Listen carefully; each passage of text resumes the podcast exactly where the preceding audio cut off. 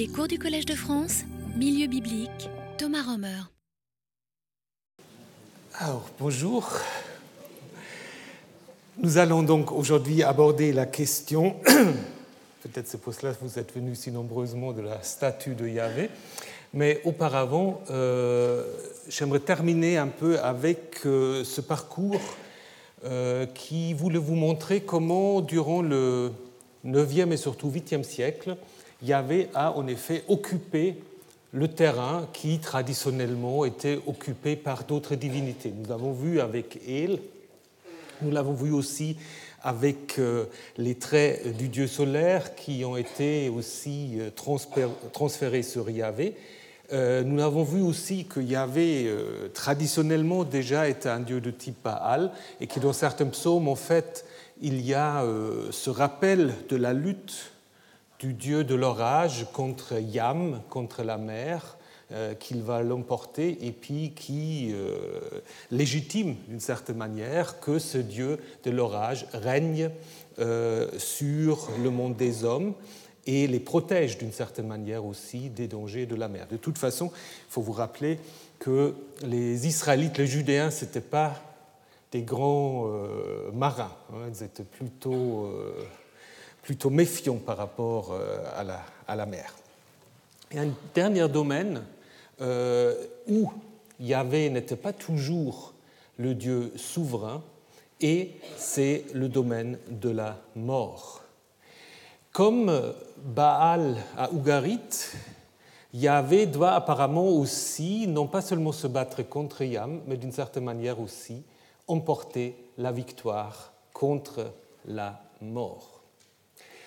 Euh, en hébreu, on désigne le séjour des morts par un nom euh, que vous connaissez peut-être, Sheol.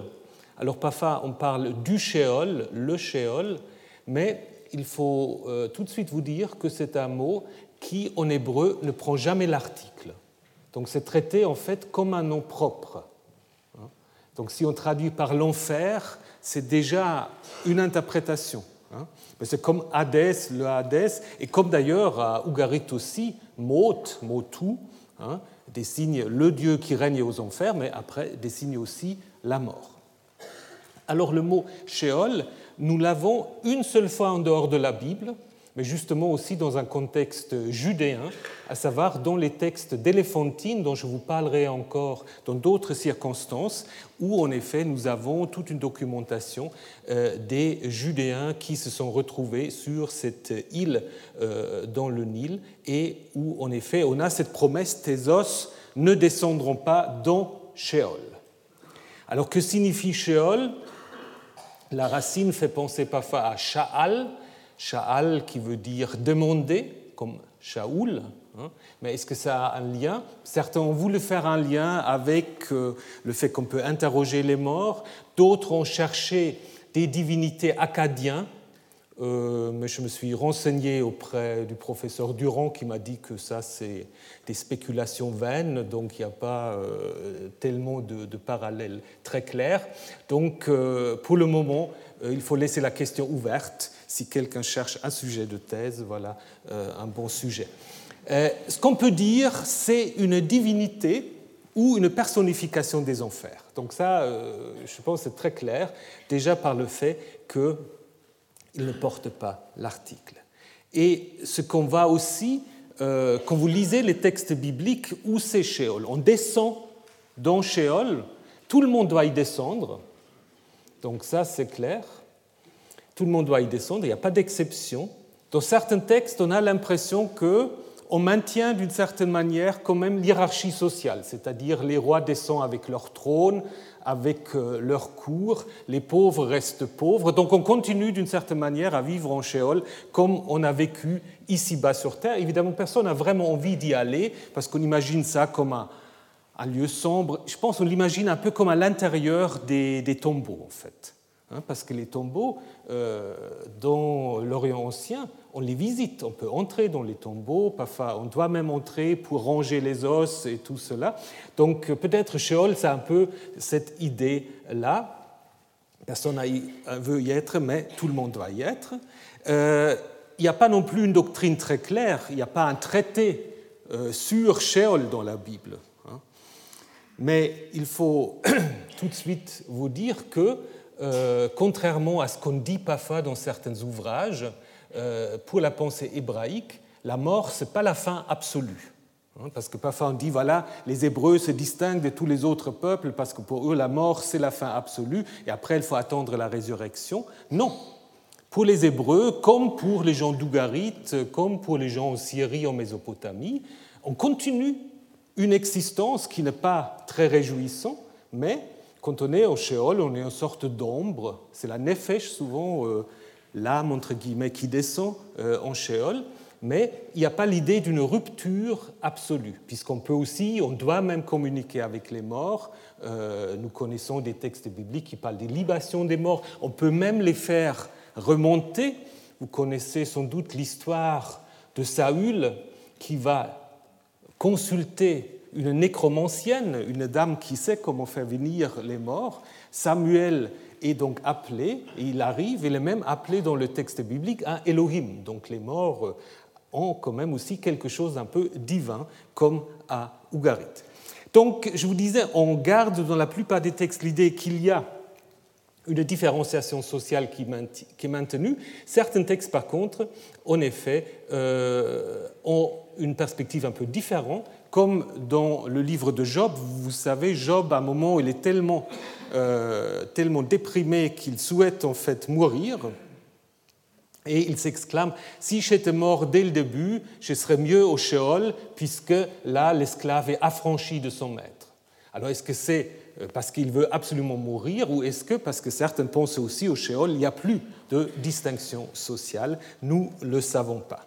Par contre, il est assez clair que euh, le domaine des morts échappe d'abord à Yahvé dans la Bible. Et nous le voyons aussi dans d'autres textes, puisque euh, si nous regardons à Ugarit ou en Mésopotamie, qu'est-ce qu'on voit? On voit par exemple que dans l'épopée très connue, si vous ne l'avez pas encore lu, il faut le lire, il y a plusieurs versions, de la descente de la déesse Ishtar aux enfers. Ishtar, qui est quand même une déesse très puissante parce qu'elle a réussi à s'accaparer de toutes sortes de pouvoirs divins des autres dieux, mais Ishtar elle-même risque de finir sa vie emprisonnée dans le séjour des morts. Et il faut qu'elle invente toutes sortes de stratagèmes euh, qui ne sont pas toujours euh, très heureux pour son amant euh, Tammuz ou Dumuzi euh, pour qu'elle puisse euh, s'y échapper.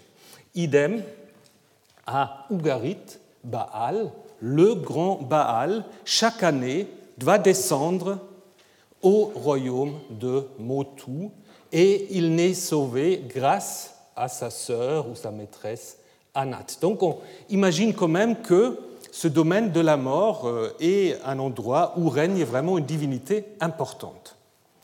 Et nous avons la même idée dans la Bible. Nous avons en effet des psaumes, des psaumes relativement anciens, qui probablement étaient récités dans un contexte de maladie, où le malade invoque Yahvé en lui disant « Que gagnes-tu à mon sang et ma descente dans la fosse ?» Donc, pour descendre Sheol, on dit souvent « on descend dans la fosse ». « La poussière peut-elle te rendre grâce ?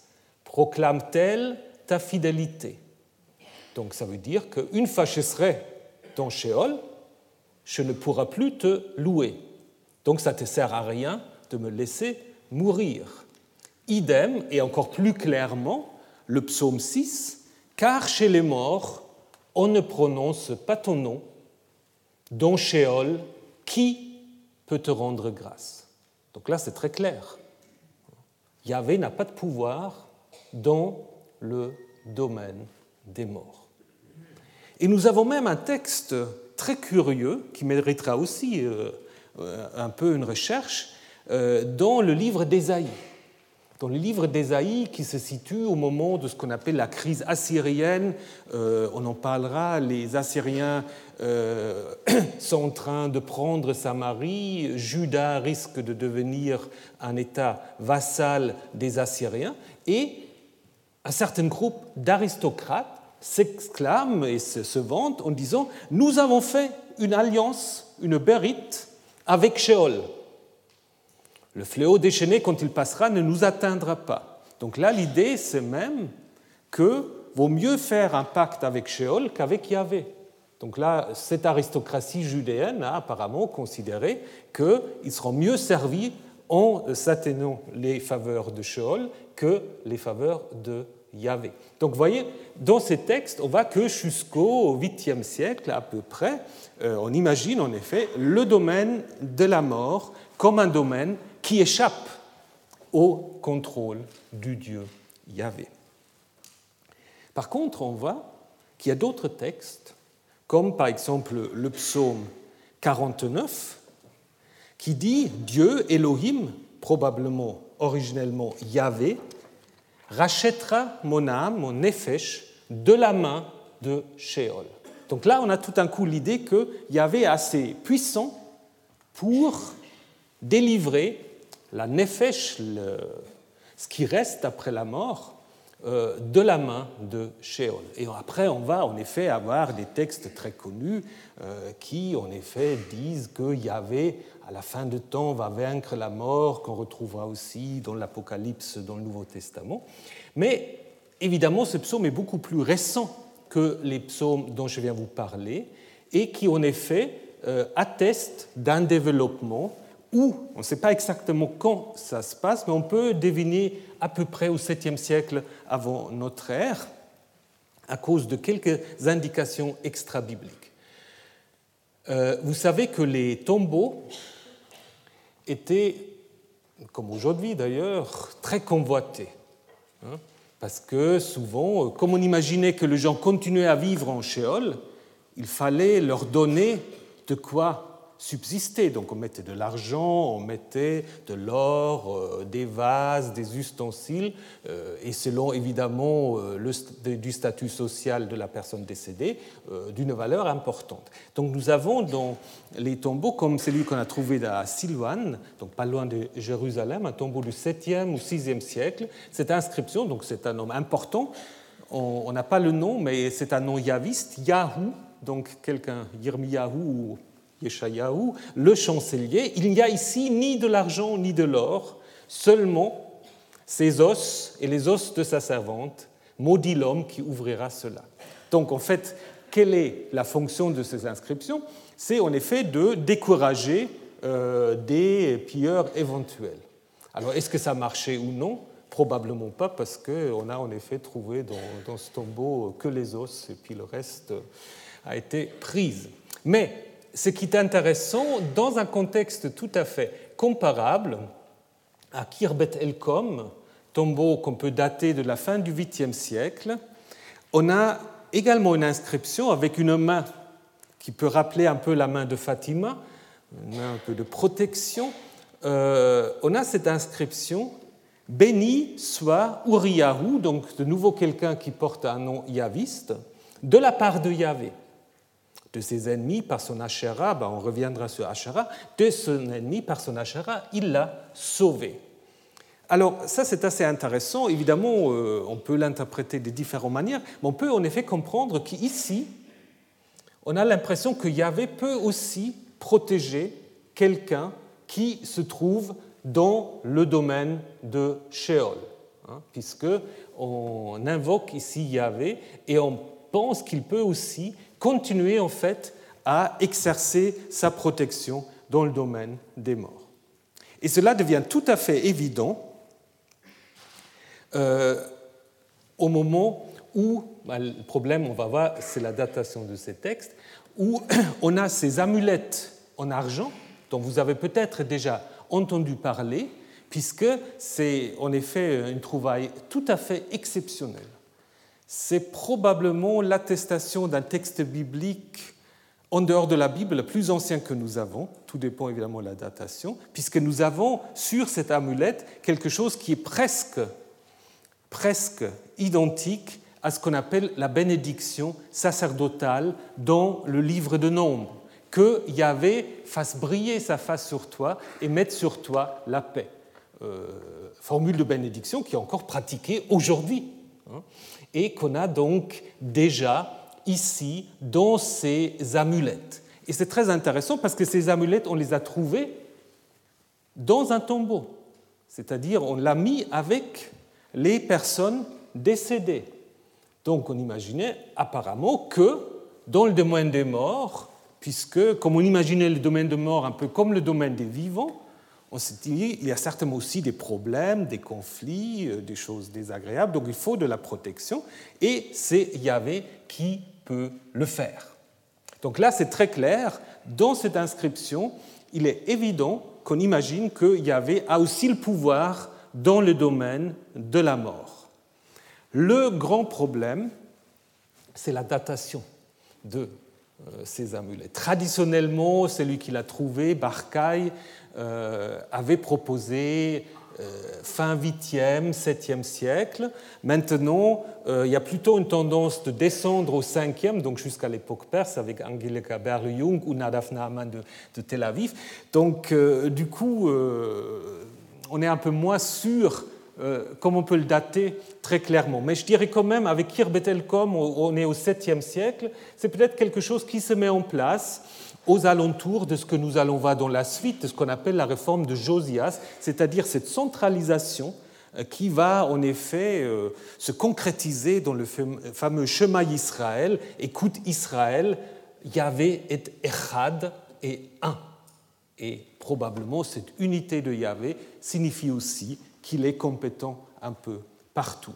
Donc, pour résumer cette partie de notre parcours, on peut dire que c'est durant le neuvième, je dirais surtout le huitième siècle, peut-être il faut même descendre un peu plus encore au septième, mais disons durant le huitième siècle, que Yahvé devient très clairement le dieu principal, euh, dieu de la dynastie davidique, ça nous avons vu l'importance de cela, et dieu national de Juda.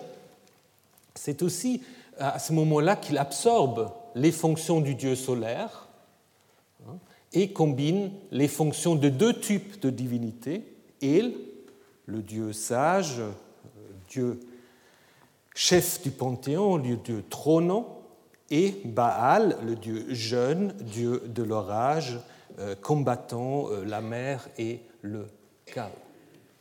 Le temple Jérusalem devient petit à petit le sanctuaire central, il est de toute manière centre de la royauté de Yahvé, puisque nous avons parlé de toute cette théologie du Sion, hein, dont on va reparler, bien qu'il existe, et ça nous l'avons vu aussi, il existe évidemment d'autres sanctuaires yahvistes dans le nord et dans le sud.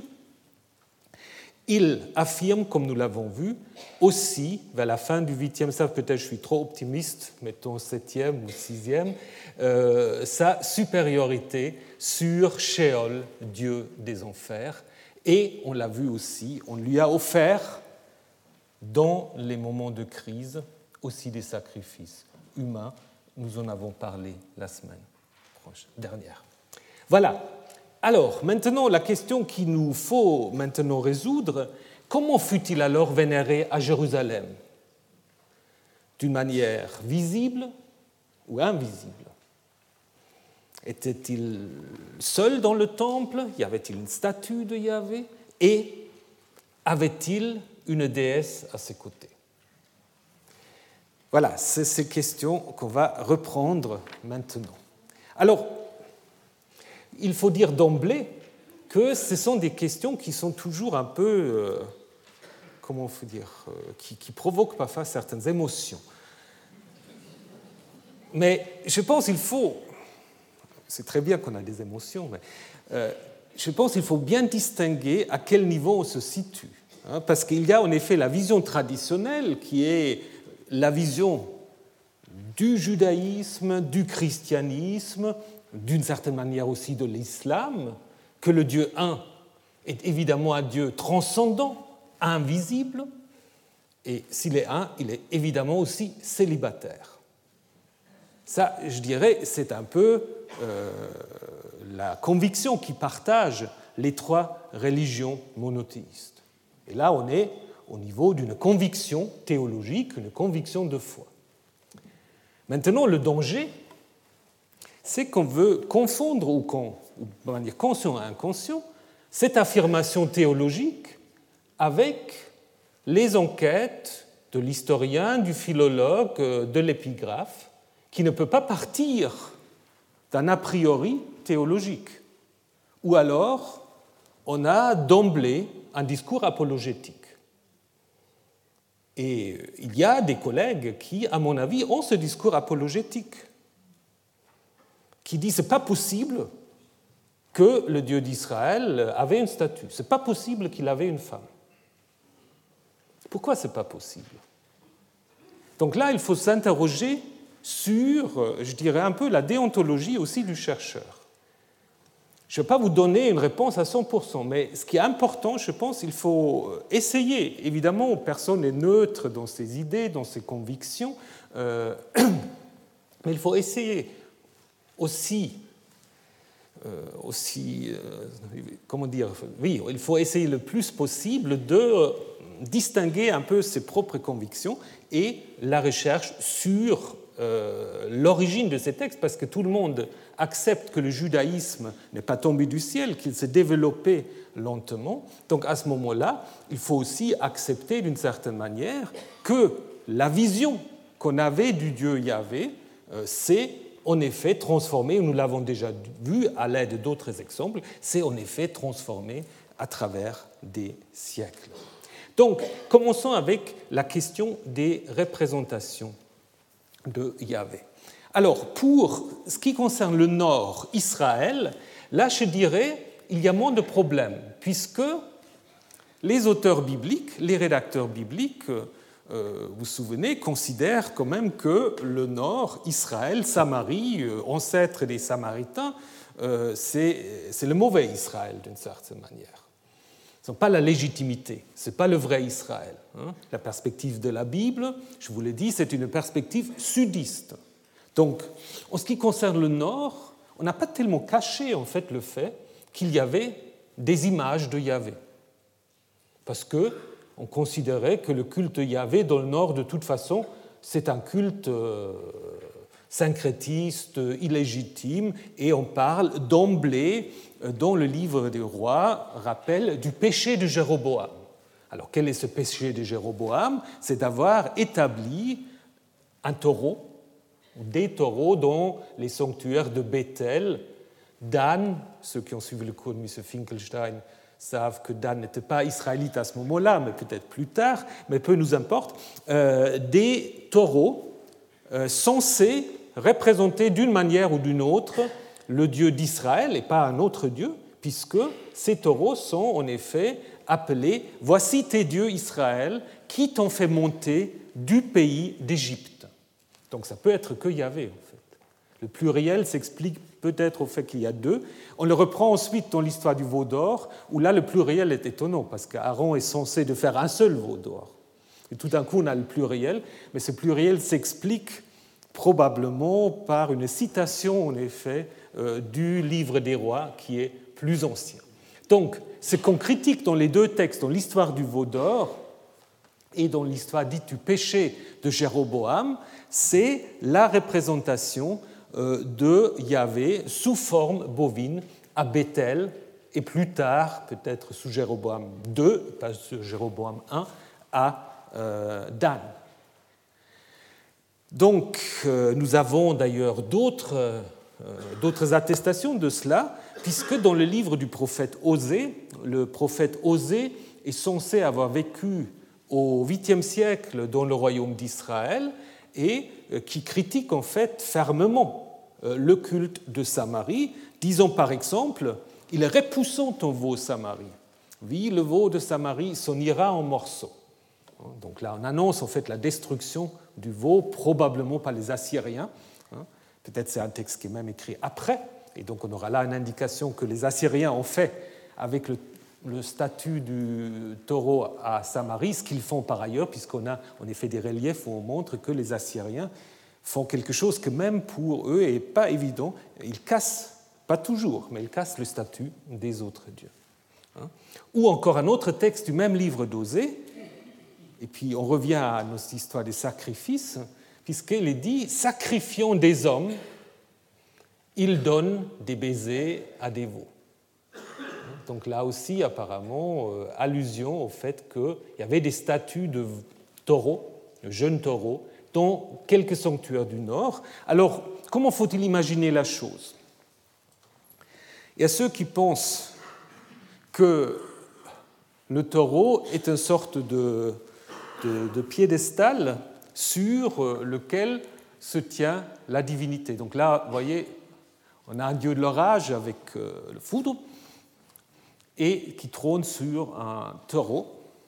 Alors certains ont dit, mais le taureau, ce n'est pas le dieu, c'est simplement son piédestal et puis on l'imagine de manière invisible. Le problème avec ça, c'est que toutes les représentations, le dieu n'est pas invisible, il est visible. Euh, alors, bon, ça c'est une possibilité, mais on a aussi des représentations où il n'y a pas besoin de divinité. Hein, parce que le veau ou le taureau peut aussi représenter la divinité. C'est un peu comme en Égypte. Et puis, les gens, euh, ils étaient tout à fait conscients que ce n'est pas le dieu dans son essence. Hein, c'est une manière dont on peut lui rendre un culte, dont il se manifeste. Les cornes, vous le savez, les cornes étant signe de, de force. Les rois ont souvent des tiares stylisés avec des cornes, les dieux aussi.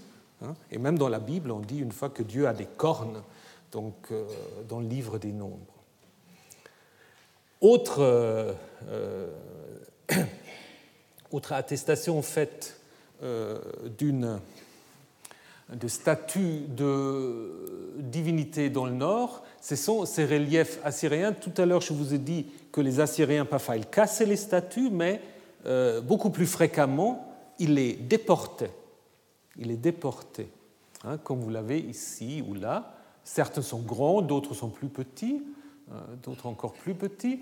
Euh, et euh, souvent, l'idée étant, en effet, on les on les déporte comme la population. En fait, les dieux partent en exil avec les gens qu'on envoyait en exil.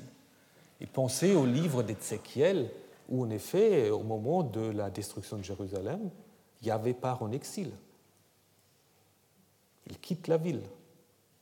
Alors, est-ce que c'est aussi, ben ça on reviendra, est-ce que c'est aussi une allusion au fait que, justement, on a essayé de dire de manière un peu euphémique, lorsque Yahvé quitte la ville, c'est que sa statue quitte la ville. Mais pour le Nord, c'est assez clair, puisque nous avons en effet, euh, dans une inscription, euh, dans le prisme de Nimroud, cette inscription, du, ou disons, ce texte du roi Sargon, où il dit qu'il a transporté, qu'il a pris comme butin, comme prisonnier, beaucoup d'hommes, je ne sais plus combien, vingt-sept ou vingt-huit mille hommes, ce qui est énorme, probablement trop, et les dieux en qui il se confiait, en parlant de Samarie. Alors comment peut-on prendre comme butin des dieux en qui il se confiait si ce n'est pas sous forme d'une statue ? Alors donc pour le Nord, je pense nous sommes assez, assez clairs pour dire qu'il y avait certainement des statues. Maintenant, quelle est la citation dans le Sud, en Juda ? Là, ça devient plus compliqué parce que évidemment, euh, les rédacteurs bibliques euh, sont quand même pro-judéens et ne nous disent pas les choses aussi clairement qu'ils nous le disent ou qu'ils nous font apparaître, au moins pour le Sud. Alors, comment faut-il imaginer les choses ? Il y a beaucoup de, de, de chercheurs comme euh, M. Mettinger de... de Stockholm, euh, qui avance l'idée que le culte dans le Sud était de fait un culte aniconique, un culte sans image, d'emblée. Ça, c'est quelque chose euh, que vous pouvez lire dans beaucoup de publications. Donc, ce que je vous dis, c'est, voilà, j'essaie un peu de vous euh, résumer les différentes opinions, donc la mienne n'est pas forcément la vision majoritaire, donc il y a cette idée quand même d'un culte aniconique. Alors, comment faut-il imaginer ce culte aniconique ? Selon Mettinger, euh, il s'exprimerait par deux choses, par l'idée des trônes vides, on mettrait les trônes vides, et surtout par le culte des stèles, des pierres, des matsevot dans la Bible. Alors les matsevot, vous les connaissez, c'est les, ce qu'on appelle parfois les bétiles, euh, donc des pierres dressées. Euh, le texte le plus connu peut-être dans la Bible, on l'a déjà rencontré dans d'autres circonstances, c'est, c'est qui ? C'est Jacob. Hein ? Jacob, connaissez l'histoire, Jacob devient le fondateur du sanctuaire de Bethel. Et Bethel, évidemment, est un sanctuaire très important à la frontière entre le nord et le sud, souvent appartenant au nord, mais après récupéré par le sud, probablement. Et donc, on apprend, donc c'est la vision de Jacob avec non pas l'échelle, mais la rampe qui fait le lien entre le ciel et la terre. Et quand Jacob se lève ou se réveille, il fait quelque chose de curieux. Il prit la pierre, la pierre, donc euh, rappelez-vous, quand il arrive, c'est déjà très curieux, parce qu'il prend la pierre, il le met comme chevet. C'est pas très agréable, en fait, une pierre comme chevet. Donc, il, il prend la pierre dont il avait fait son chevet, la dressa comme une stèle, matseva, natsav, être érigé, être placé, et versa de l'huile sur son sommet. Donc c'est clair, c'est quelque chose de cultuel. Et ensuite, à la fin de ce récit, Jacob s'exclame en disant « Cette pierre que j'ai dressée comme une matseva sera la maison de Dieu. » Beth Elohim. Donc évidemment, c'est un jeu de mots pour expliquer le nom de Beth El, hein, puisqu'on veut éviter El et on le remplace par Elohim. Mais en même temps, ça nous montre que cette stèle a quelque chose à voir. Ce n'est pas simplement une stèle commémorative, c'est quelque chose qui présente d'une manière ou d'une autre la présence du Dieu Yahvé qui s'est révélé à Jacob. Alors quand on regarde dans la Bible, les matsevot, là vous avez, si vous allez à Gézer, pouvez, on les a un peu ramassés, tous mis un peu ensemble, avec des tailles assez différentes, ça va de trois mètres à un mètre cinquante. Euh, donc, euh, quand vous regardez un peu dans la Bible, vous faites des statistiques, vous voyez qu'on peut distinguer peut-être quatre fonctions par rapport à cette, ces stèles. Hein, ils sont toujours appelés dans la Bible euh, matseva. C'est d'abord des stèles qu'on érige à la mort de quelqu'un. Hein ? Donc il y a une fonction funéraire, peut-être liée quand même aussi avec un culte des morts, parce que à la mort, à la suite de la mort de Rachel, euh, Jacob érige une stèle, une matseva. Absalom, le fils de David, qui n'a pas de descendant, il s'érige une stèle commémorative pour lui, en disant « mais quand je serai mort, personne ne me mettra une stèle, donc je le fais moi-même ». Donc là, c'est en lien avec le culte de mort. Après, il y a des stèles apparemment aussi commémoratives, puisque euh, après la conclusion euh, de l'alliance au Sinaï, Moïse dresse douze stèles symbolisant les douze tribus euh, d'Israël. Idem, après la traversée du Jourdain en Josué trois, on met aussi douze stèles dans le Jourdain, rappelant la traversée des douze tribus. Donc là, on voit très bien, il y a une fonction de commémoration, mais aussi peut-être quand même aussi une fonction symbolique, puisque pour chaque tribu, une stèle, bon, chaque stèle représente une tribu. Et finalement, apparemment, là aussi une sorte de fonction quasi juridique, puisque en Genèse trente et un, euh, il y a ce conflit territorial entre Jacob et son oncle Laban. Finalement, ils se mettent d'accord et pour marquer euh, le territoire d'un chacun, on fait alliance et on dresse une matseva. Et finalement, une fonction cultuelle de ce qu'on va appeler Béthil. En fait, le mot Béthil vient simplement de Bethel. C'est la transcription grecque simplement de Bethel, Béthil. Maintenant, il faut se poser la question, donc on voit en effet que, je pense, on ne peut pas ramener ces stèles dressées à une seule fonction. Ils ont plusieurs euh, fonctions. Deuxième remarque ou deuxième question qu'il faut se poser en ce qui concerne les, les stèles ayant une fonction cultuelle, est-ce que les stèles sont vraiment aniconiques? Qu'est-ce que ça veut dire?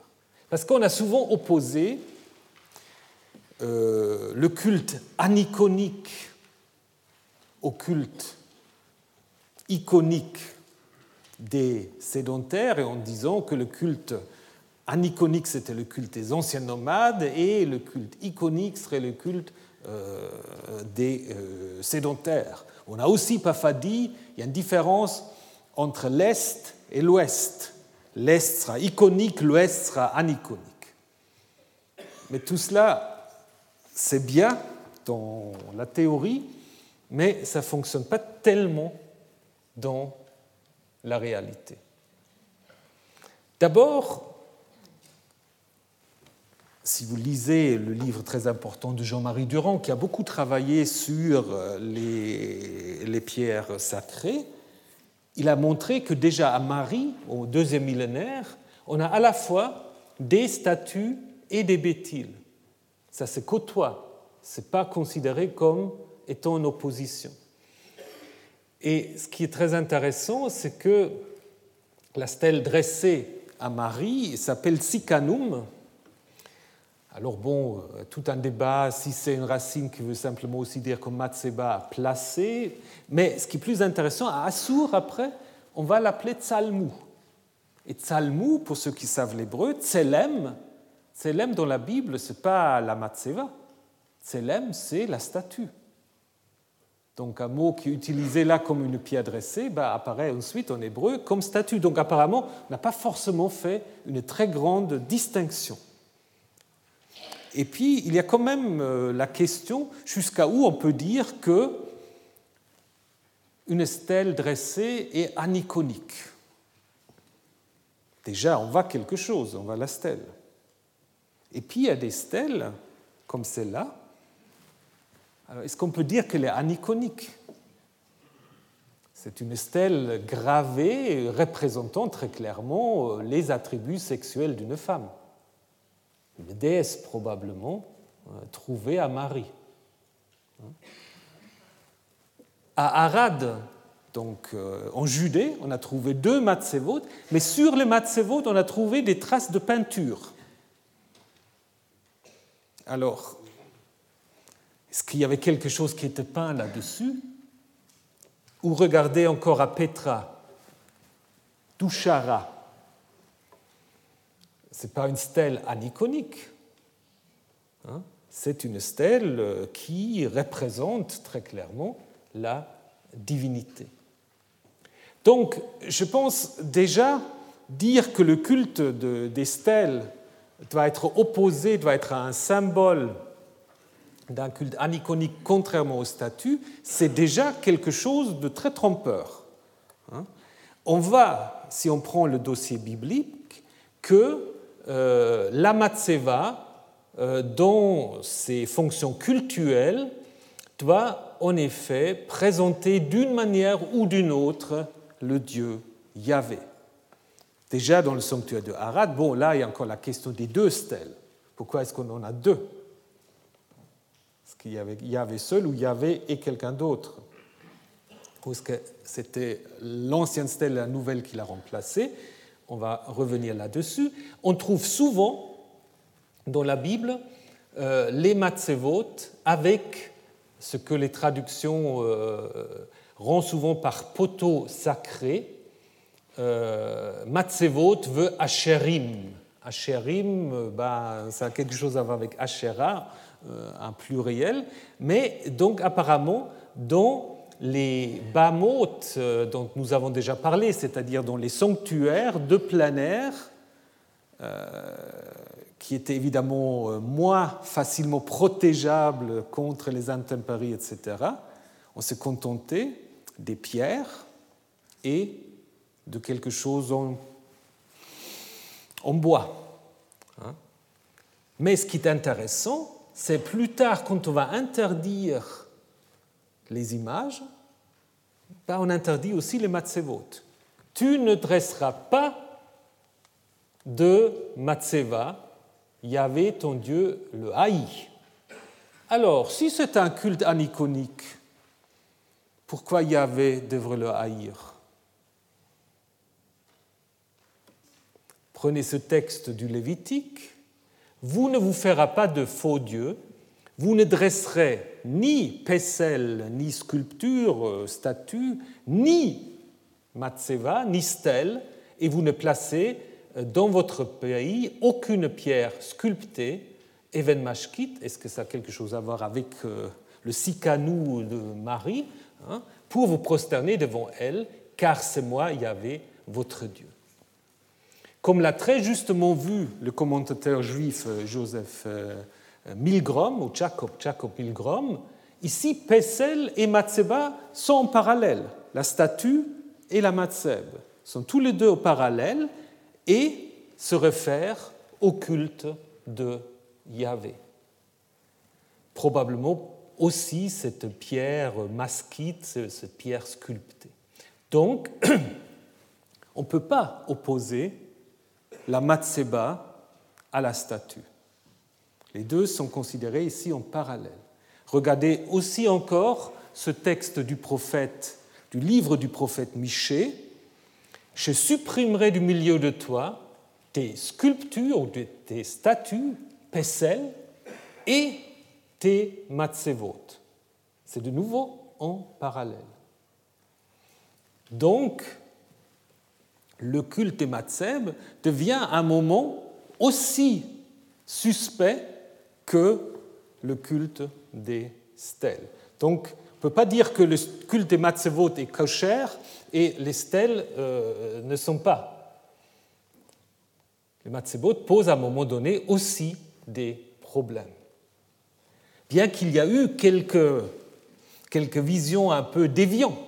Et après, dans le judaïsme, chez les rabbins, il y a aussi toute une discussion si les matzevot sont en effet licites ou illicites. Il y a ce texte très, très, très beau euh, du livre d'Ésaïe, un texte qui est écrit très, très tardivement, probablement au début de l'époque hellénistique.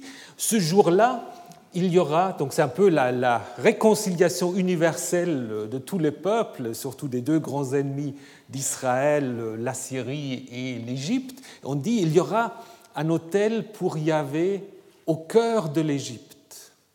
Un autel de Yahvé au cœur de l'Égypte et près de la frontière du pays, une matseva pour Yahvé. Donc là, l'auteur trouve que c'est très bien qu'il y a une matseva de Yahvé. Mais donc c'est très clair que les matsevot font partie du culte de Yahvé, jusqu'à ce qu'on arrive à cette idée qu'on ne peut pas le représenter. Donc ils sont d'une certaine manière aussi une représentation. Je ne pense pas que euh, c'est le signe d'un culte aniconique. Alors, que pouvons-nous dire sur d'autres indices ou sur d'autres manières de représenter euh, Yahvé ? Donc, euh, y a-t-il des images de Yahvé, proprement dites ? Donc, il faut dire qu'au niveau des attestations bibliques, le dossier reste difficile, donc je vous donne l'hypothèse à laquelle je vais souscrire, le dossier reste difficile, car aucune, aucune représentation que nous connaissons à ce jour porte le nom Yahvé. Peut-être une, peut-être une. Donc, euh, mais c'est compliqué. Comme je vous ai dit déjà la dernière fois, souvent les statues ne portent pas le nom de la divinité qu'on veut représenter. Ça veut dire peut-être aussi que parfois, on a des statues un peu multifonctions qu'on peut utiliser pour vénérer plusieurs dieux, ce qui n'est pas impossible. Alors, est-ce qu'on a des représentations de Yahvé sur des sceaux ? Les sceaux sont évidemment une source très très importante. C'est vraiment un peu aussi la... Euh, qu'est-ce qu'il faut dire ? La glyptique, c'est un peu la, la représentation de la religiosité populaire, parce que les gens qui se font faire des sceaux, ben voilà, ils disent voilà, je veux ça ou je veux ça. Et déjà, en mille neuf cent six, un dénommé Dahlmann avait dit que oui, sur les sceaux, on trouve des représentations de Yahvé. Il a dit ici, c'est Yahvé entouré de deux arbres sacrés. Alors pourquoi est-ce qu'il a dit ce Yahvé ? Là, il n'y avait pas tellement d'évidence. Il disait puisque ce sceau appartient à un dénommé Elishama, qui est fils de Gedaliahou, et donc nous avons l'élément théophore Yahou. Donc euh, ce personnage doit représenter Yahvé. C'est peut-être un peu aller vite en besogne. Également, euh, euh, mon collègue Benjamin Sass de l'université de Tel Aviv euh, pense, maintenant il, il m'a dit qu'il hésite beaucoup plus, que ce personnage-là euh, pourra également représenter Yahvé euh, de manière stylisée, assis sur un trône avec des, euh, avec des, des éléments lunaires, euh, puisque c'est un sceau dès l'époque assyrienne, ce sera pas, euh, sera pas étonnant, mais de nouveau, c'est des spéculations. C'est des spéculations, nous ne savons même pas Nous ne sommes même pas sûrs que c'est une divinité. Où on est beaucoup plus sûr, affirmatif, et ça c'est beaucoup plus intriguant d'une certaine manière, parce que nous avons une pièce de monnaie de l'époque perse, euh, où en effet, euh, il est très plausible ici que nous avons une représentation de Yahvé. Euh, Premier problème ou première chose intéressante, c'est que euh, ce personnage combine un peu, si vous voulez, euh, des éléments iconographiques euh, du Proche-Orient et de la Grèce, mais nous sommes à la fin de l'époque euh, euh, perse, et euh, donc c'est une pièce de monnaie judéenne, c'est clairement là une divinité assise avec la, la chouette, Euh, sur un trône avec des roues, ce qui rappelle un peu la vision euh, du prophète Ézéchiel. Et surtout, ce qui est intéressant, c'est que vous avez ici Yod, He, Vav, Yahou. Alors là, il y a tout un débat, parce que nous avons toute une série de ces, de ces monnaies. Normalement, c'est toujours Yehoud, avec un Daled, hein, donc Juda, c'est-à-dire la provenance de, de ces monnaies. Ici, nous n'avons que Yahou. Alors, est-ce que c'est une erreur ? Ou est-ce que c'est quelqu'un qui voulait vraiment dire « Ici, nous avons le dieu Yahou assis sur son trône ». Si c'était le cas, ce serait la seule représentation très clairement identifiée telle qu'elle comme représentant Yahvé. Mais même si c'était Yehoud, comme le pensent beaucoup de gens, parce que justement, c'est euh, au niveau statistique euh, la seule pièce que nous avons avec cette inscription-là, c'est, il y aura quand même toujours euh, une grande plausibilité que c'est une image de Yahvé.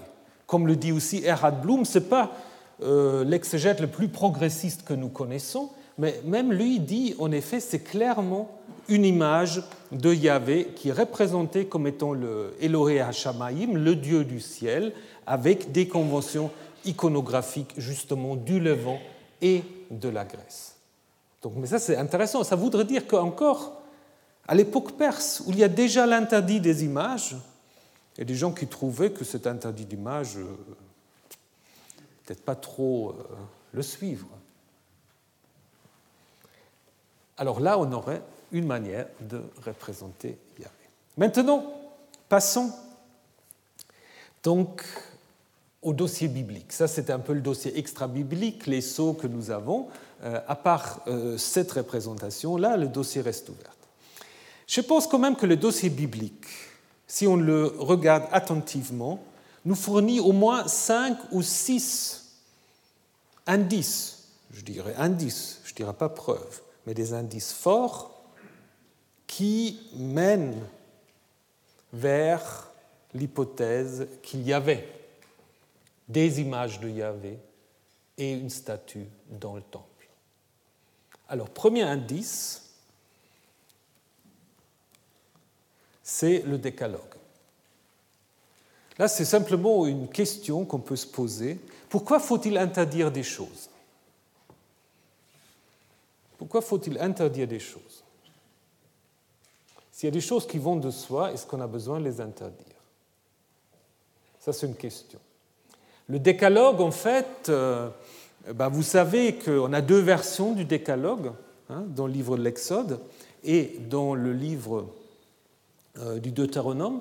Le Décalogue, je ne sais pas si vous voyez un peu euh, ce qu'il y a dedans, il y a deux grandes parties.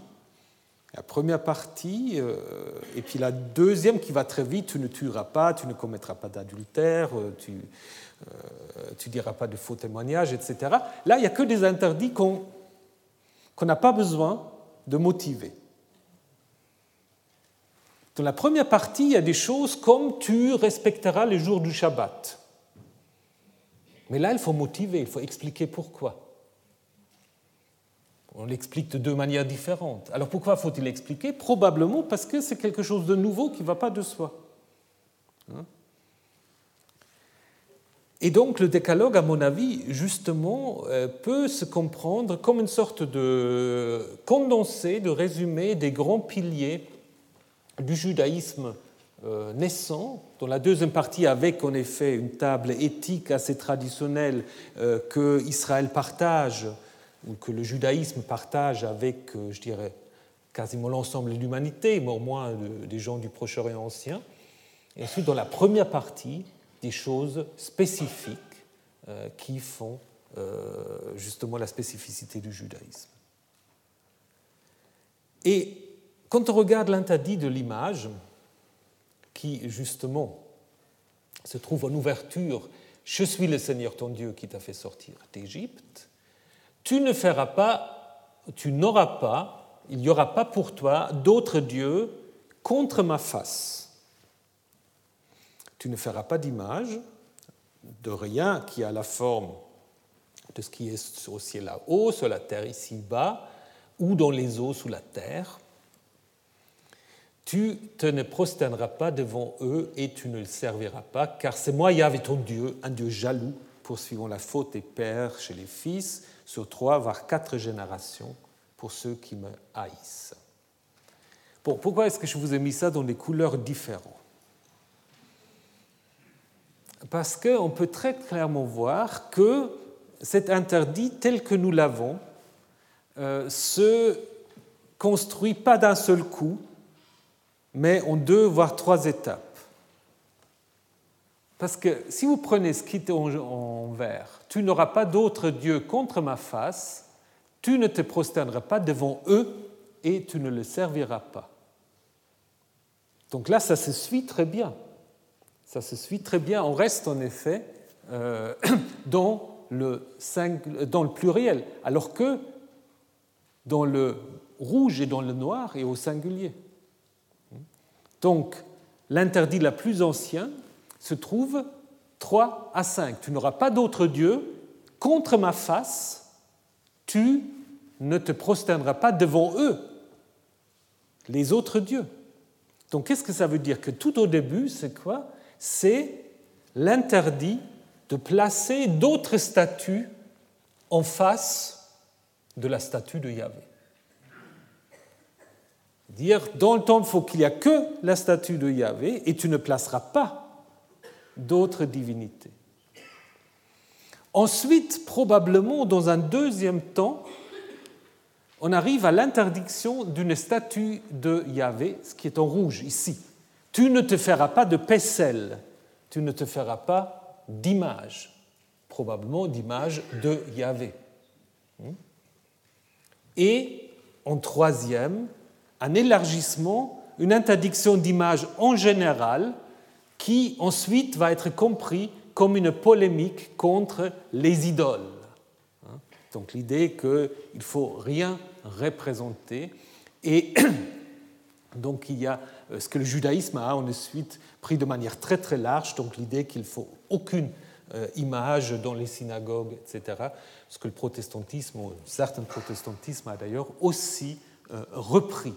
Mais ce que vous voyez ici, c'est que apparemment, dans un premier temps, euh, cet interdit veut d'abord souligner l'exclusivité du culte de Yahvé et dans un deuxième temps, simplement, l'interdit d'image. Donc, probablement, dans l'interdit le plus ancien, il n'est peut-être même pas question de l'interdit de la statue de Yahvé, mais l'interdit de placer à côté de la statue de Yahvé d'autres divinités. Et dans un deuxième temps, on dit, mais il n'y a pas de Pessel non plus pour Yahvé. Ça, c'est un premier texte qu'on trouve à la fois dans le livre d'Exode et dans le livre du Deutéronome. Et ensuite, nous avons un deuxième texte très, très important, très intéressant, dans le livre du Deutéronome, le chapitre quatre.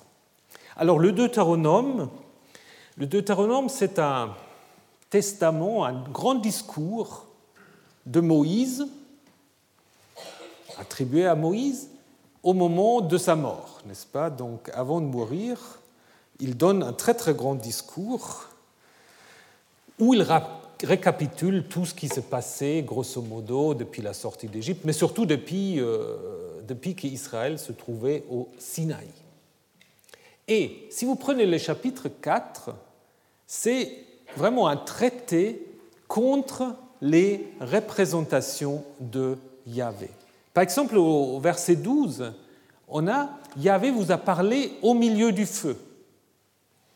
Une va parler et vous l'entendiez, mais vous n'avez aperçu aucune forme. Il n'y avait rien d'autre que la voix. Donc, on insiste qu'il n'y avait rien, il n'y avait que la voix, il n'y avait pas de forme. Et conséquence, prenez bien garde, puisque vous n'avez vu aucune forme, aucune temouna, le jour où Yahvé vous a parlé à l'Horeb, du milieu du fort, n'allez pas vous corrompre en vous fabriquant une idole, une image, une forme quelconque de divinité. Pesel temounat. Pesel et temouna, c'est les deux mots qui reviennent constamment quand on parle d'image. Donc, l'idée est, puisque le peuple n'a vu aucune forme de Yahvé, il ne peut faire de statue de Yahvé. Mais c'est constamment rappelé.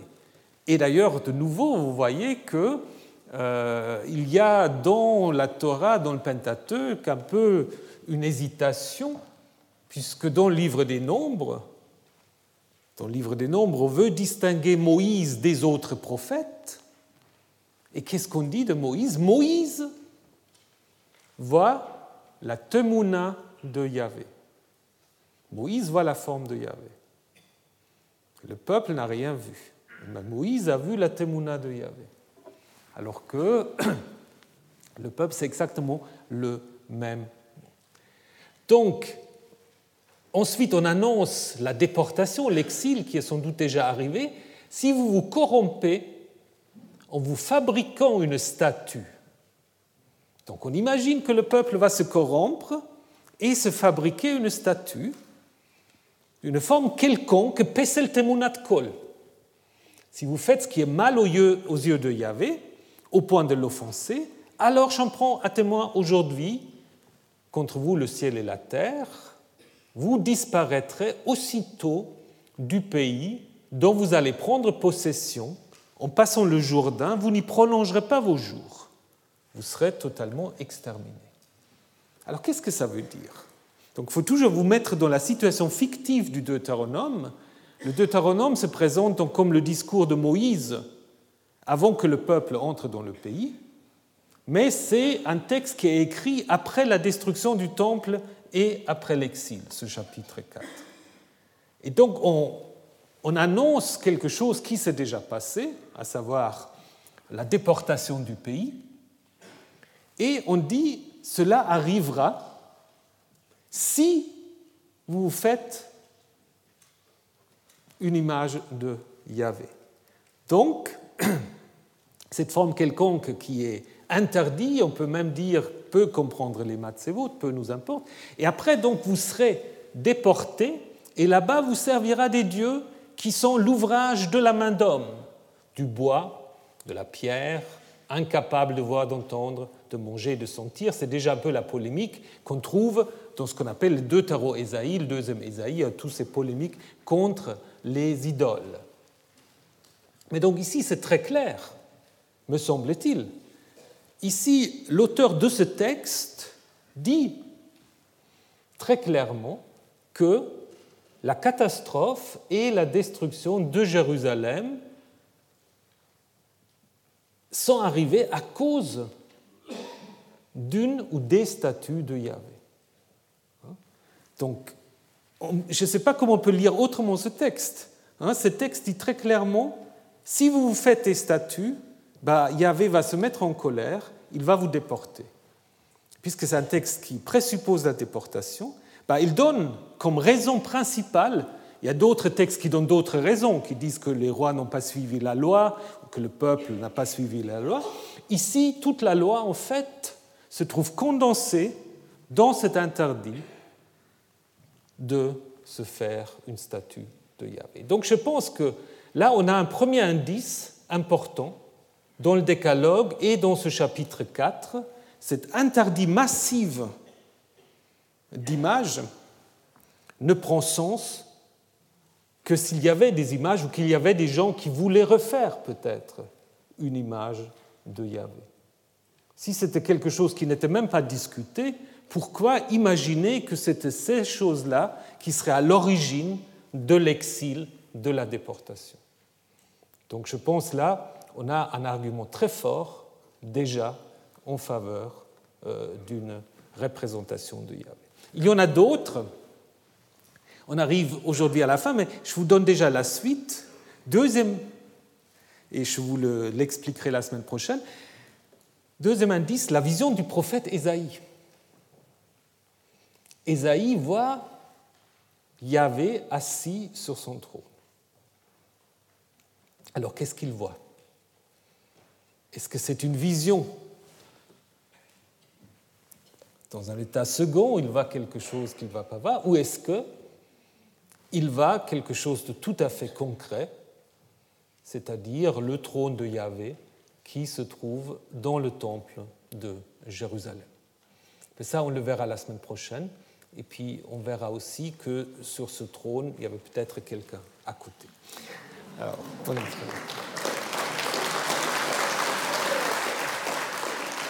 Retrouvez tous les contenus du Collège de France sur w w w point collège tiret deux tiret france point f r.